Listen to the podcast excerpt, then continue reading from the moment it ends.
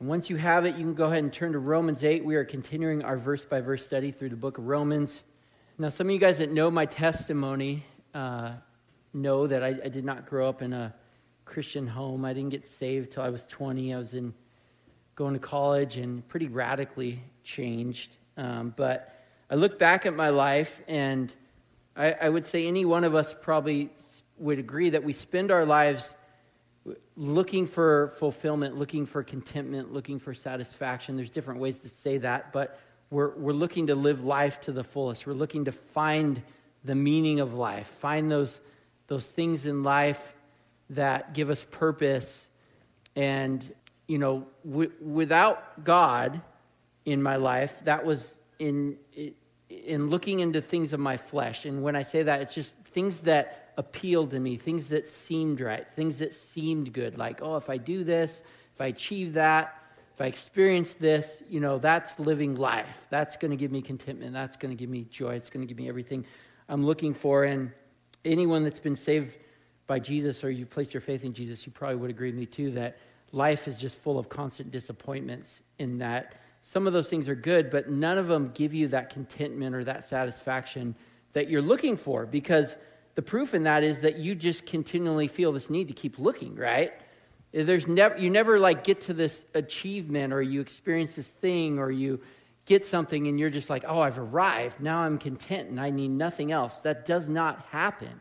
And so when I came to know the Lord in my life, that was the first instance where something did feel different. Something changed. And I, I you know, I had a limited understanding of who Jesus was, but enough to knew, know I needed him to save me. I needed him for forgiveness of sins. But there was a tangible experience I had where it was like, this is what I've been looking for. There's, I, I sense and I feel life in him that I haven't experienced before, and I want more of that. And and that's what the Holy Spirit does. The, the Holy Spirit, when you place your faith in Jesus, and we're going to talk about this today, the Holy Spirit comes inside of you. It's like it brings life to you, right? You're regenerated, you're reborn, and you're, for the first time, living the life God intends for you, and you can sense it and feel it.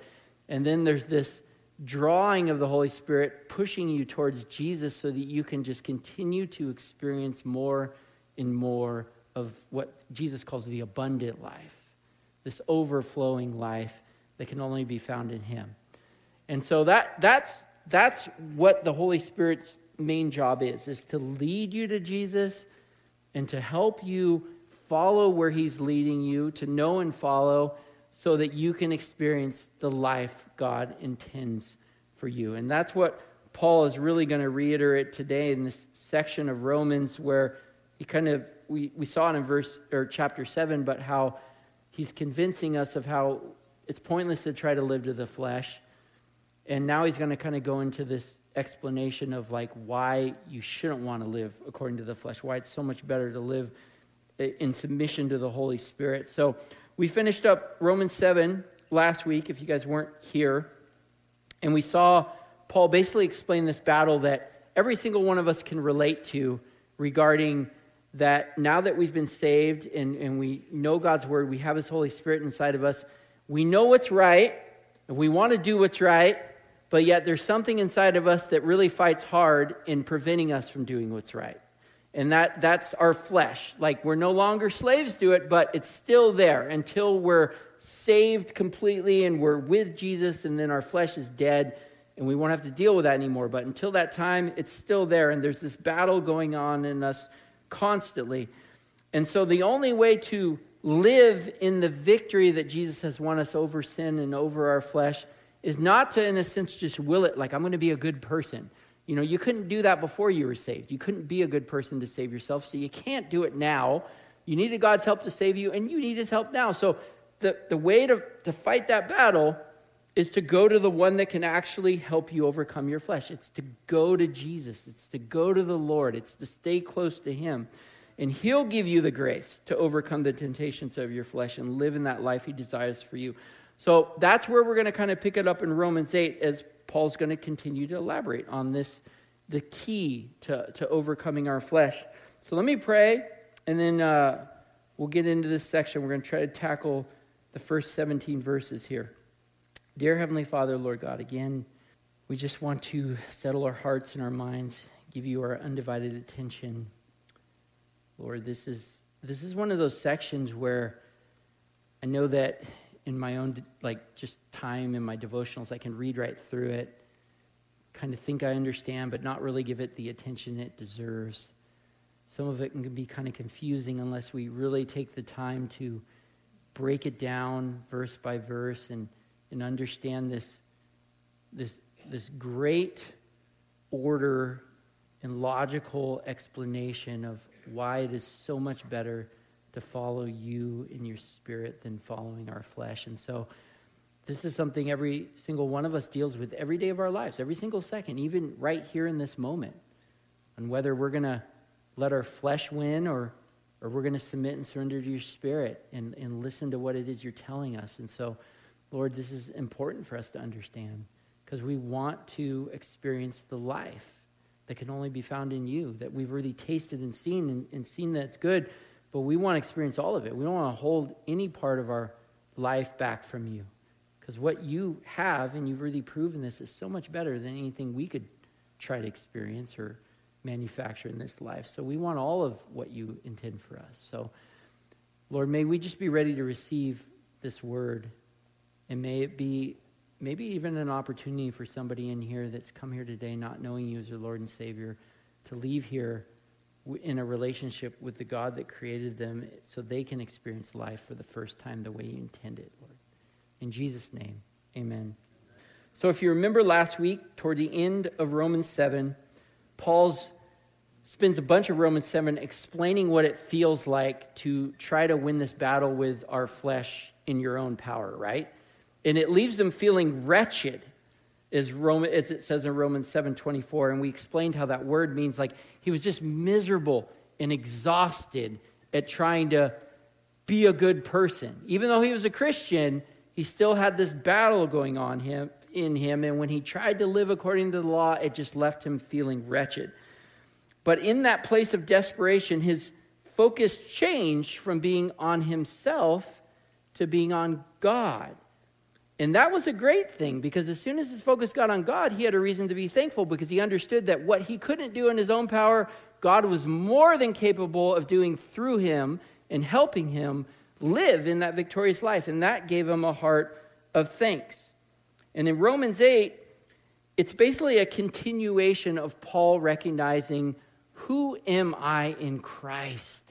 What are the benefits that I have in being in Christ, or having this relationship with Christ where his spirit's inside of me? And the first benefit he's going to talk about here in verse one is that he understands that because he's in Christ, he's free from the guilt of sin. All right? Because you are in Christ, you are free from the guilt of sin. There's that battle you're going through with your flesh, and you still fall short. But what Paul reminds himself and reminds us, ourselves of, is that you are free from the guilt of sin when you fall short. He says in verse one, there is therefore now no condemnation for those who are in Christ Jesus. All right, yes. And you guys are welcome to be vocal. That does not faze me. We can get a little more Southern Gospel Pentecostal in this place, all right? So, now, condemnation, the definition of that is the action of condemning someone to a punishment or sentencing.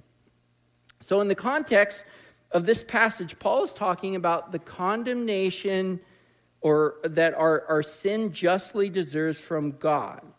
But if you've placed your faith in Jesus Christ as your Lord and Savior, then you are in Christ, as Paul says in verse one, or you've been joined together with him through his spirit that resides in you. And since Jesus already took the condemnation our sin deserved upon himself on the cross, ultimately death, that's what our sin deserves, that's part of the condemnation.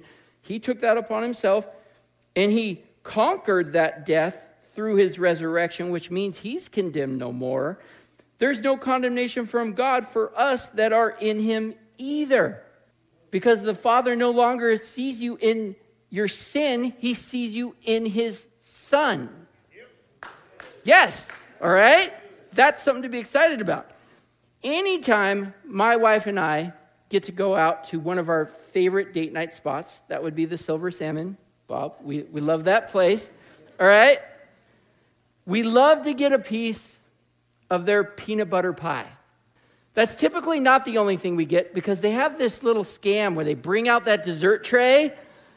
Really, it's a brilliant thing, because it's like, oh my gosh, how are we going to pick what we're going to eat? It's like, so we might end up getting two or three desserts, all right? And their desserts are sinfully delicious, okay? And they become very quickly hidden and buried in me, where they are no longer visible as soon as they're set on the table, okay? So too are you and your sinful tendencies buried and hidden in Christ, so that when God looks at you, he doesn't see your failings anymore. He sees you robed in the righteousness of his Son, as Isaiah sixty-one ten talks about, okay? And this is a glorious truth for Paul to acknowledge and remember in light of the battle he just got done talking about in Romans seven, where he's like, man, no matter what I do, I'm struggling with sin. I still have sin in my life.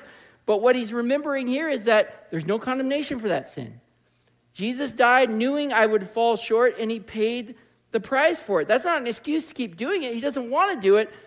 But when he falls short, he has this to remember. There's no condemnation. And it's another reason we need to we may need to make sure that our focus is on him rather than just trying to be good in our own efforts.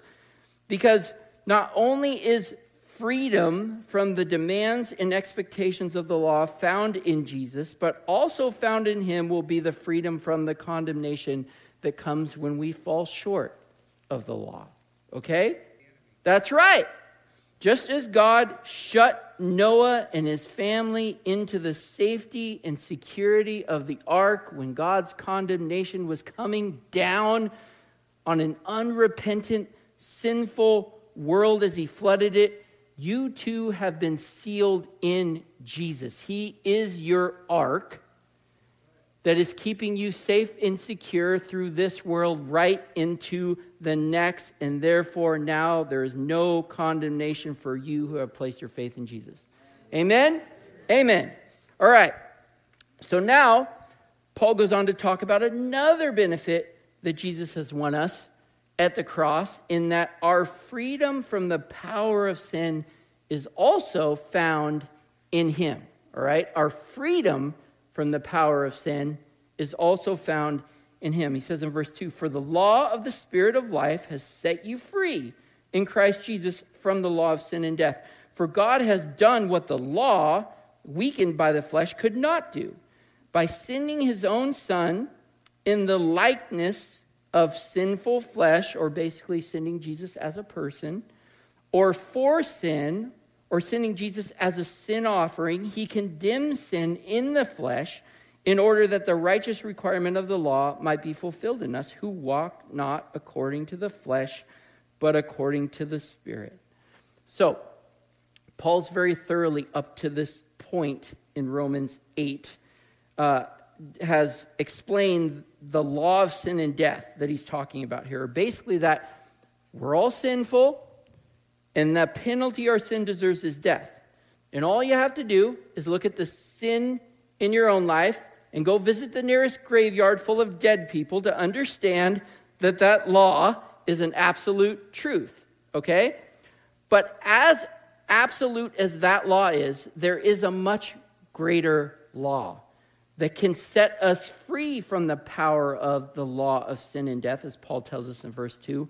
Free in the sense that the Christian no longer has to sin, and death no longer has any lasting power over us. This being what Paul refers to as the law of the Spirit of life, which Paul is going to go on to define in verses three and four. As we talked about last week, and Paul reiterates here in verse three, the law tells us what it takes to please God, but is unable to give you the power to overcome your flesh, which gets in the way of you following the law and what it says. And since the law could only detect our sin, God had to send his son to defeat it at the cross, as Paul tells us in verse three. And in order to defeat sin, Jesus had to become like those that were bound in it or sent in the likeness of sinful flesh, as verse three says. It being very important for you to note the wording there, because it does not say Jesus was sinful flesh.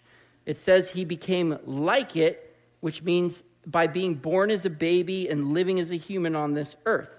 Because Jesus was, in fact, sinless as he lived on this earth, which allowed him to be the perfect offering required by God to pay the required penalty for our sins. So that basically Jesus could condemn sin in the flesh, as verse three says, which happened when the condemnation your and my sin deserved was laid upon him on the cross. So because Jesus fulfilled the righteous requirement of the law, as verse four says, believers who are in Christ have fulfilled it as well.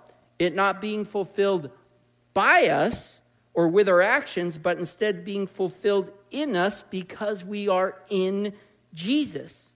As it's Jesus' righteousness that fulfills your and my obligation to follow the law, and it's also Jesus that took the punishment the law required for our disobe- disobedience to it when we fall short of it, okay? Paul telling us in verse four that the person who desires to be controlled by the Holy Spirit rather than their flesh is the one who enjoys the freedom that comes with being under the law of the Spirit of life, rather than the failure that comes with trying to live under the law of sin and death. Now, if you go to an airport, you're going to see a bunch of airplanes sitting on the ground. Do any of those airplanes move on their own? No, because there is a law that some of us know, most of us, hopefully. It is called the law of gravity. It's what keeps you grounded, okay? But as soon as you turn on the engines of those planes, there's a greater law that comes into practice. It is called the law of aerodynamics. And although the law of gravity is still very much in effect trying to pull those planes to the ground, there's a more powerful force at work through this greater law that allows those planes to overcome the pull of gravity and fly in the air. And like that example Paul's telling us here, we are freed from the law of sin and death through the Spirit of Jesus Christ who lives in us, and are able to overcome our flesh because he is far greater and much more powerful than it is. Amen? Amen? Amen. And he goes on to say in verse five, for those who live according to the flesh set their minds on the things of the flesh. But those who live according to the Spirit set their minds on the things of the Spirit. For to set the mind on the flesh is death, or basically it leads to death. But to set the mind on the Spirit, it leads to life and peace. For the mind that is set on the flesh is hostile to God, for it does not submit to God's law. Indeed, it cannot. Those who are in the flesh cannot please God. So Paul told us in verse four that it's much better for us to allow ourselves to be controlled or led by the Holy Spirit rather than by our flesh. And he goes on here in verses five through eight to tell us why that is. And actually gives us a test to determine which we are letting control our lives by telling us to consider, where is your mind? Where, where's your focus? What is it set on? Or what are you living for in your life? Are you living for the things God says are most important? Are you living for the things that you think are most important? Jesus distingu- distinguishes between those two different mindsets in Matthew six, thirty-one through thirty-three. He says, so don't worry about these things, saying, what will we eat? What will we drink? What will we wear? These are all temporal things that we can see and we can touch and that our mind can be captivated by and focus on. And he goes on to say, these things dominate the thoughts of unbelievers, but your heavenly Father already knows all your needs. Seek the kingdom of God above all else and live righteously, and he will give you everything you need. So what, what Jesus says there is that instead of focusing on what you think is best or what you think you need, just as I would tell my kids, you don't have to focus on your needs. That's my job to take care of you right now. This is what God says to us. You don't need to focus on, on those things. Because actually, like Jesus says, if you do focus on those things, your life's going to be full of worry. And I'm trying to save you from that. Instead, just focus on me and what I say is good and right in my word. Focus on those things. Focus on your relationship with me. And then I will actually meet your needs, which I know better than you even do. I'm the one in charge of taking care of you, and I will do that. You don't need to focus on these things. And we'd be wrong to assume that it's just blatant sinners who are those that would fall into the category of setting their minds on the things of the flesh, as sometimes we can have good intentions with our desires and still be completely off on what God is really wanting for us in life. Peter gives us a great example of this in Matthew sixteen, twenty-one through twenty-three. He says, it says, from then on, Jesus began to tell his disciples plainly that it was necessary for him to go to Jerusalem and that he would suffer many terrible things at the hands of the elders, the leading priests and the teachers of the religious law. He would be killed, but on the third day, he would be raised from the dead. But Peter took him aside and began to reprimand him for saying such things. Heaven forbid, Lord, he said, this will never happen to you. Shocker, but take note. It's never good to reprimand God, okay? That should be a red flag. He goes on to say in verse twenty-three, then Jesus turned to Peter and said, get away from me, Satan. You are a dangerous trap to me. You are seeing things merely from a human point of view, not from God's. Or in essence, Peter's mind was on things of the flesh, or what he wanted, what he thought was best, instead of submitting his mind to the things of the Spirit and wanting what God wanted and knew what was best. Paul going on to tell us why it's important that our mind is set in the right place in verse six, because when it's focused on the things the Lord desires of you, you're going to experience life and peace. But if you follow the desires of your flesh, that are contrary to God's word and what he wants for you, you're going to experience death. One of the deceptions that we talked about last week and why it's important to understand this is because your flesh and the enemy are going to try to get you to believe the opposite of that. It's going to try to get you to believe that those things that your flesh craves are actually what's going to give you some sort of fulfillment in life. And that's all you got to do is look like my story at the very beginning in your past and understand that that's not true. It's only what God has for us that's truly going to give us the fulfillment we're looking for in life.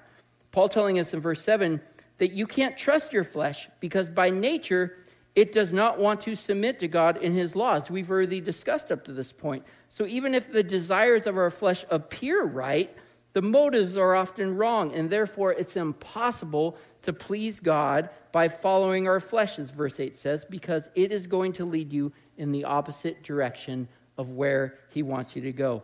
This is exactly what happened when Adam, with Adam and Eve in the Garden of Eden in Genesis three, all right? They had this perfect fellowship, this perfect relationship where they walked with God in the garden when they were in the Spirit, when they were following him, when they were in line with his will in their life. But then Genesis three six tells us that Eve saw the tree that was beautiful and its fruit looked delicious and she wanted the wisdom it would give her. So basically, her flesh, right? Oh, that looks good. I know God said that this wouldn't be good, but it looks good. And, you know, that, is it going to be such a bad thing to understand what's right and what's wrong? The law, because surely that's not going to cause me to do the opposite of what it says if I know that. But that led her flesh, following her flesh, led to her and Adam eating the fruit on the one tree. God told them not to because it would result in death for them. And that's exactly what Paul's reiterating here. When we follow our flesh, that's where it's going to lead us. But as Paul tells us in Galatians five twenty-four, those who belong to Christ Jesus have crucified the flesh with its passions and desires, or it's because you are in Jesus, your flesh no longer has the control over you that it once did. so you don't have to follow it anymore. And now instead, we're called by Jesus the same as he called Peter to do, back to Matthew sixteen and verses twenty-four through twenty-six, where he says, Jesus said to his disciples, if any of you wants to be my follower, you must give up your own way, take up your cross, and follow me. Or instead of following your flesh, follow me. Follow what I say. And sometimes that's going to involve taking up a cross. Or the idea is sometimes it's going to mean doing something that you don't want to do or that you don't see how it's the best thing for you. But then he says the result's going to be in verse twenty-five. If you try to hang on to your life, you'll lose it. But if you give up your life for my sake, you will save it. Or it's in following the Lord and his will for you where you're really going to find the life that you're looking for and all the other things that isn't given it to you. It's only going to be in him. There being a great example for us in Scripture of a person who thought he could find what he was looking for in life through indulging his flesh to the fullest. What's his name? Huh? Solomon Suits. What's his name? Yes, all right. Okay. Sometimes you see people think that if I just had more money, all my problems would be solved. Well, this guy had more money than he knew what to do with, and yet he wasn't content. So then he tried relationships, and he had a thousand wives and concubines. Now, those of us that are married and know how hard it is to please our spouse sometimes know that that did not go well, okay? So he still wasn't happy. So he filled his head with knowledge. And then he gets to this, comes to this conclusion in Ecclesiastes twelve twelve, much study wears you out. He went on to live lavishly with every luxury you could ever imagine, yet he was still unsatisfied. Solomon, building his empire to the most powerful country in world power at the time at that time in history, yet he still remained empty. If there was anyone throughout history that you could honestly say had it all, it would have been Solomon. Yet when he had everything one could ever want in his life, this was his reaction in Ecclesiastes twelve eight. Everything is meaningless, says the teacher, completely meaningless. Or the idea is none of it gave him the fulfillment that he was looking for. Solomon eventually figuring out what Paul is telling us here in Romans eight, that what we're, what we're truly looking for is only going to be found in him. Because at the end of Ecclesiastes in verse twelve, or chapter twelve, verse thirteen, he says, here now is my final conclusion. Fear God and obey his commands, for this is everyone's duty. Basically the same thing uh, Jesus said in Matt, uh, Matthew six thirty-three, or like basically seek first the kingdom of God and his righteousness. That's in essence what he came to the conclusion. This is what I really need to find what I'm looking for. So now that Paul has told us why we should let the Holy Spirit lead our lives rather than our flesh, he's going to tell us now how we're able to do this. So he goes on in verse nine and he says, you who, who however are not in the flesh but in the Spirit, if in fact the Spirit of God dwells in you. Anyone who does not have the Spirit of Christ does not belong to him. But if Christ is in you, although the body is dead because of sin, the Spirit of life because of righteousness, if the Spirit of him who raised Jesus from the dead dwells in you, he who raised Christ, Christ Jesus from the dead will also give life to your mortal bodies through his Spirit who dwells in you. So when you placed your faith in Jesus as your Lord and Savior, the Holy Spirit was given to you as a gift to dwell inside of you and help you first know God and then to follow him into what his will is for you. That's an absolute for every Christian, as Paul here says in verse nine. The Spirit being the third person of the whole eternity that's made up of God the Father, God the Son, who's Jesus, and God the Spirit, all equal but distinct persons that make up one triune God. So to have the Holy Spirit in you is the same as having the Spirit of Christ, as Paul says in verse nine, since they're both, they're equal in, in, in perfect unity. And because God could not live in a sinful home, our body or the old man that was a slave to our sinful flesh had to die, as Paul says in verse ten. And now we are alive in Christ who lives and reigns in and through us. And that is something that is very important for us to understand, because in verses nine through eleven, Paul uses this word to describe our relationship with the Holy Spirit.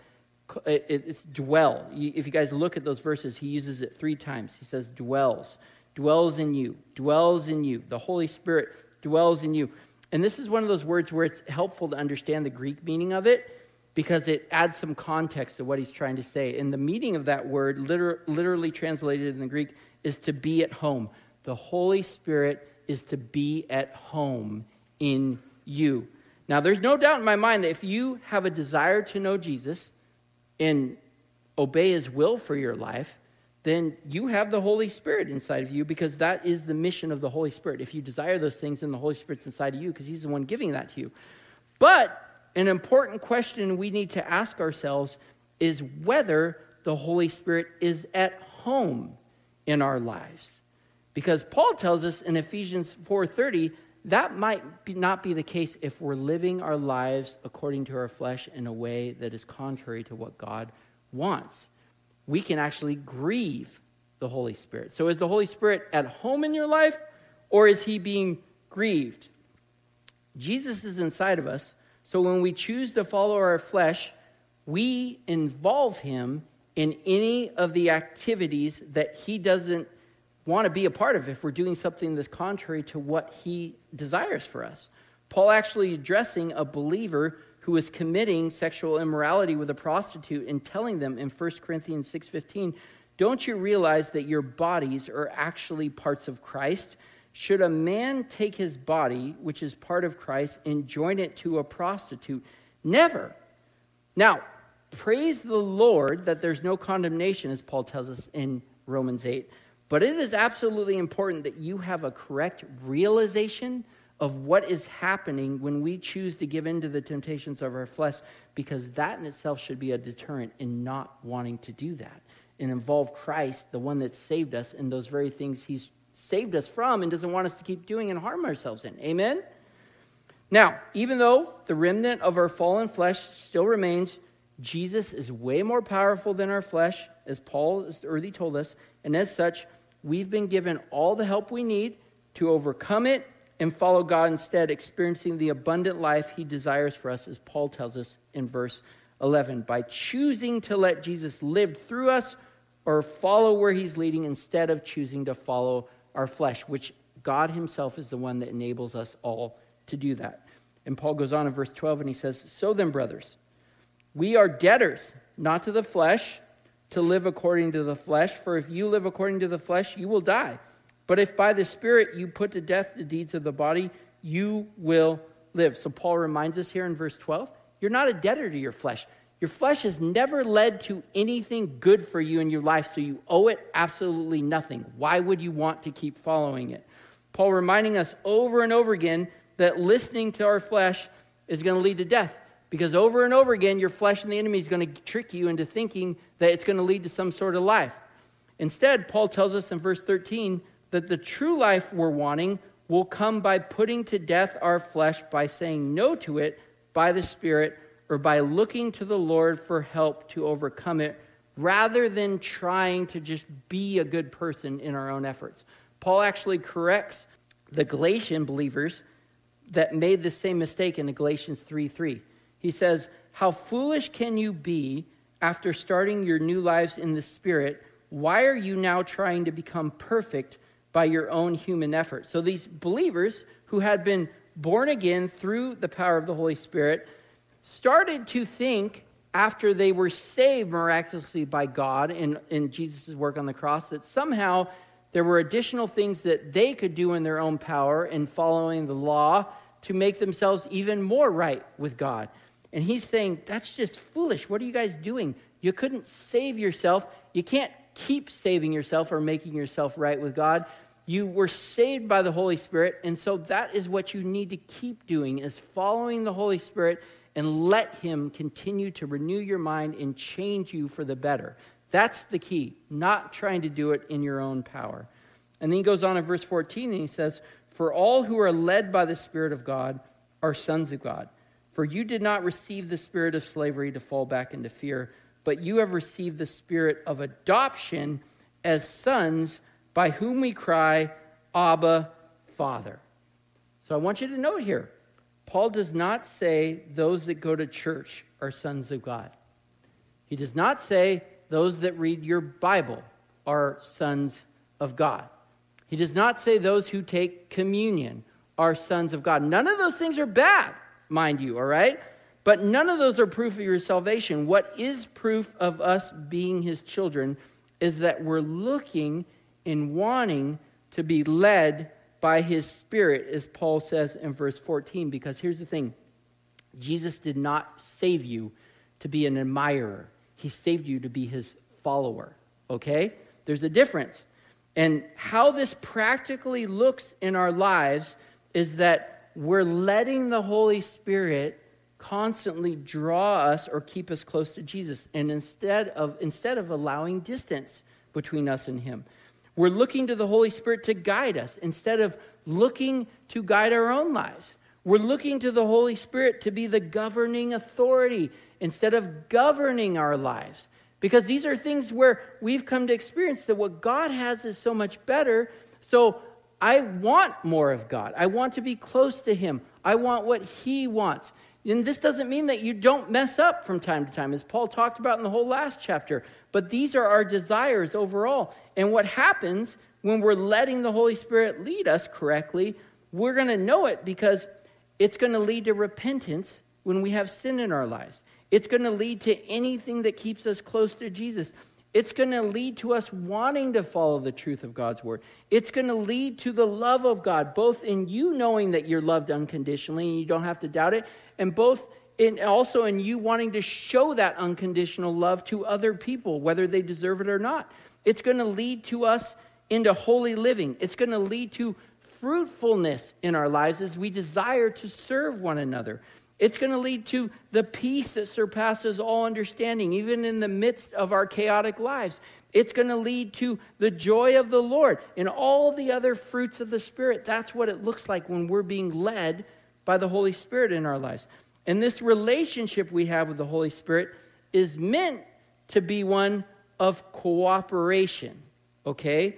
Where he leads and we let him. Under the law, we were in slavery, which led to a constant fear of falling short, as Paul points out in verse fifteen.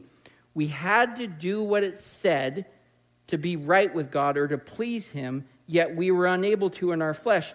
But our relationship with God is completely opposite. It is not the same, since we've been brought into the family of God through our faith in Jesus and made his children. We are in a loving relationship. Relationship with the Lord, a relationship that, as Paul says in verse fifteen, allows us to call him Abba Father, which means daddy or papa. So we aren't forced to follow the Lord, but it makes absolute sense to, since he's our loving Father in heaven. That is the new relationship we have in Christ rather than under the law. You're not forced to do anything, but you have every reason to do everything he tells us to. Amen? He says in verse sixteen, and the Spirit himself bears witness with our spirit that we are children of God. And if children, then heirs, heirs of God and fellow heirs with Christ, provided we suffer with him in order that we may also be glorified with him. So God does not want you to wonder about your salvation, is what Paul's saying here. And knows that it's something the enemy is going to specifically get us to try to doubt in our lives. So Paul tells us in verse sixteen that the Holy Spirit himself testifies or reminds us that we are God's children. So we don't have to wonder who we belong to. And this is goes back to when you have a desire to know Jesus and do what he says. Again, this doesn't mean we, we obviously fall short, going back to Romans seven. But when that's your desire, that's from the Holy Spirit. That's how you know you're saved. Okay? Now, and in knowing that we're God's children and being confident of that, we can also be confident that we're heirs just the same as his son Jesus. And the reason you need to be confident of that is because that will lead to you not questioning his promises. The things God said have been received by you through your faith in Jesus, and nobody can take them away. The only one that could take them away is God, but he says he won't. You're saved. You're always saved. Trust in God, trust in what he said, and you can be absolutely confident on that in everything he says, all right? And since we're in Christ, it's not only his inheritance from God that we share in, but also what Paul says in verse seventeen is that you also are going to share in his sufferings, or you're going to go through the same things Jesus had to go through while he lived in this fallen world. But those hard things we have to go through have a beneficial purpose, just as we see the cross had for him, right? Because what looked very hard is what led to all of us being saved. And in like manner, the same suffering that we go through will also cause us to experience the same glorification Jesus has, as God's using that adversity to make you more like his son. There's a reason for it. Before you were saved, there wasn't, but now there is, and that is something you can absolutely be sure of. Even if you don't see why the hard things are happening now or what the benefit of them is, you will see that in hindsight someday. Amen? A couple years ago, we adopted our dog Gus Gus into our family, and from that point on, he had to be adapted for our family, or he had to learn not to go potty in the house. He had to learn not to eat Zeke's toys. He had to learn not to dig up my yard. And he had to go through a little suffering in being disciplined so as to not learn those, or to so as to learn those things for his own benefit. So too with us, the suffering we face now is adapting us spiritually to be a part of God's family. And one day, those hardships will disappear, disappear completely as the Lord brings us into his glory fully, which we will experience for all eternity. Amen? Amen. All right. Well, as the worship team comes up here, I want to end on reading an account from First Samuel five that I think gives us a great example of how to properly put to death the deeds of the body, as Paul is tells us in verse thirteen, and that's really the heart of this, is trying to tell us the why and how to not follow our flesh. So, First Samuel five, verses one through four. After the Philistines captured the Ark of God, they took it from the battleground at Ebenezer to the town of Ashdod, and they carried the Ark of God into the temple of Dagon and placed it inside beside an idol of Dagon. But when the citizens of Ashdod went to see it the next morning, Dagon had fallen with his face to the ground in front of the ark of the Lord.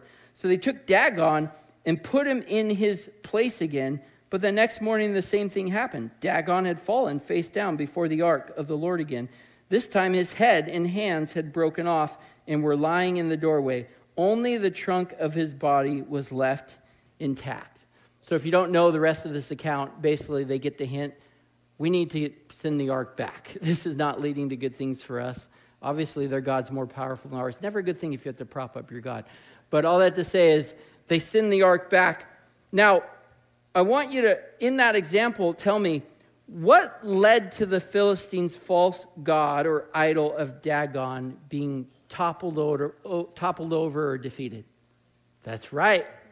What was brought into that, that temple for that false god? The ark. And the ark is symbolic of God's presence, right? And so too with us, when our flesh is struggling with sin, the answer is never to try to topple it over or, or struggle and wrestle it or get rid of it. The answer is always to bring yourself into the presence of the Lord, or bring the presence of the Lord into your life, because he is the one that topples over or defeats our sin, the Dagons, if you will, in our life. All right? So for me, that's talking to God about things. Instead of trying to figure them out or worry about them in my own mind, it's listening to worship music and praising God, even at those times, especially at those times when I'm having a hard time being thankful for something. It's being in his word. It's doing life daily with other believers so that I can be encouraged and I can encourage them, or I can be strengthened and reminded of the promises of God, the truth in his word. That's how I bring the Spirit of God and allow him to fill my heart. And when that happens, I lose interest in the things of this world that my flesh can desire, not because I wrestled myself free, but because I brought, or I brought the presence of the Lord into my life. It's always there, but I, when I lose focus, I, I don't acknowledge God. But when I get my eyes back where they need to be and I acknowledge his presence, I understand that he has things so much better for me, and that's all I want over what my flesh wants. Amen?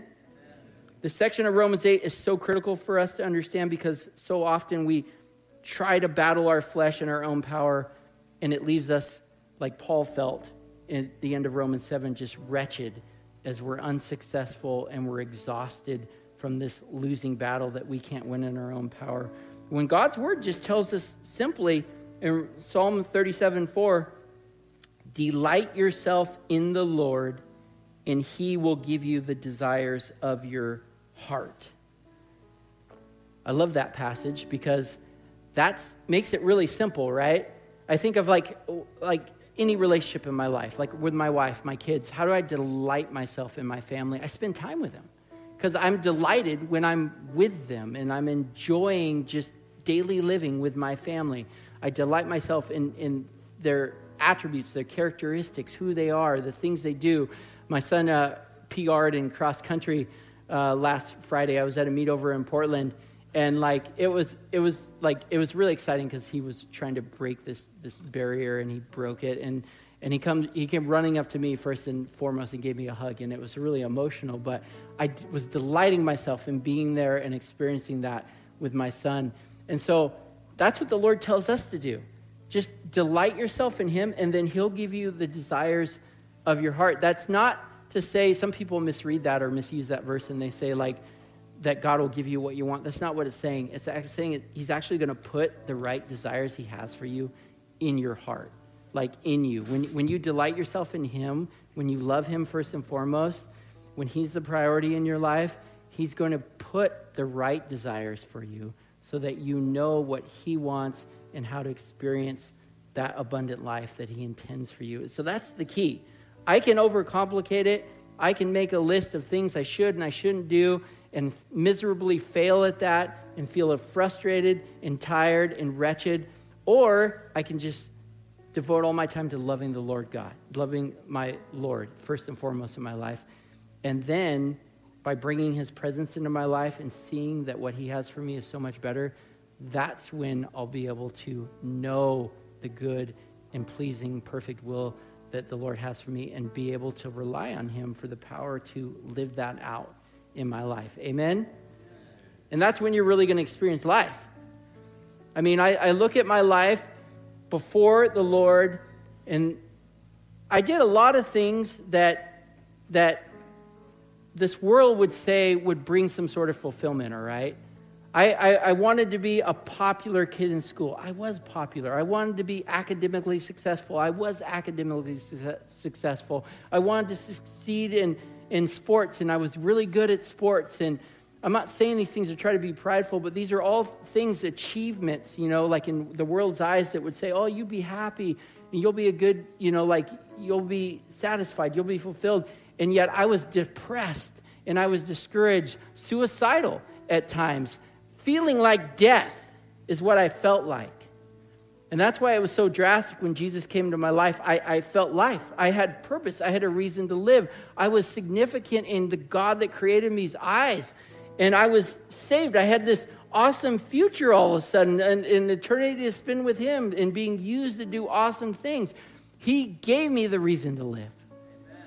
And he still gives me the reason to live. And he's given that to all of us. And that's why we want to follow him, not our flesh. He saved us from that loser that was just leading us the wrong way in the opposite direction of life. And so if you're here today and you're feeling, if you can relate to that, like your life is just full of death, disappointment, discouragement, anxiety, exhaustion. If you're not a Christian, it's because the only true life that you're ever going to find is in Jesus, and he's done everything that you that needed to be done so that you could have a relationship with him for all eternity. He died on the cross, not for his benefit, but for ours, because he was the only one capable of being a perfect sacrifice to take the just penalty all of our sins required upon himself and pay it in full. And that's what he did for every sin we've ever done, every sin we'll ever do.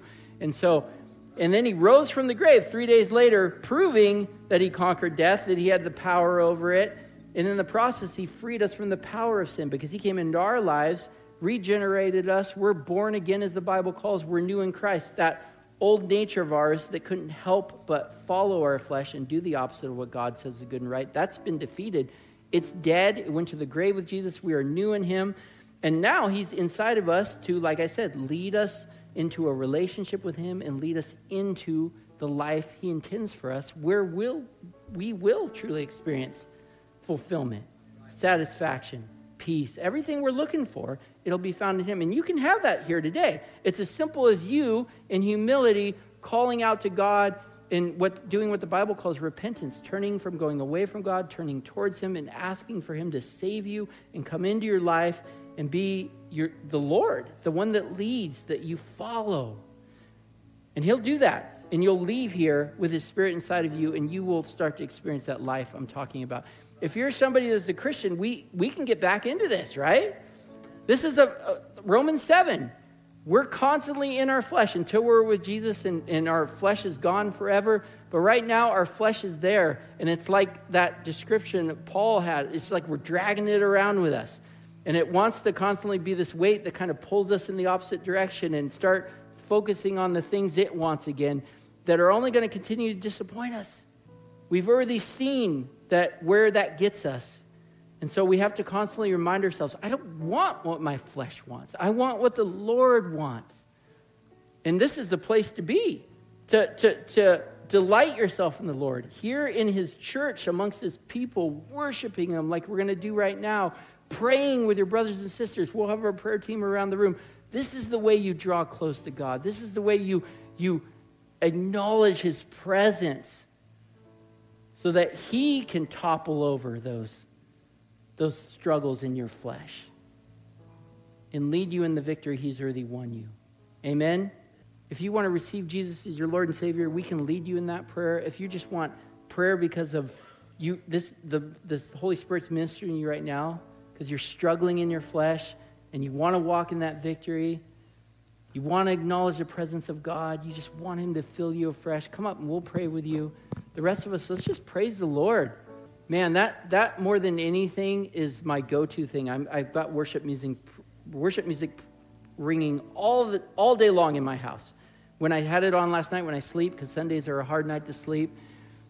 I have it in my car. I have it when I'm in the shower, because when I'm praising God, I can't help but praise God and not have my focus on him. It, they go hand in hand.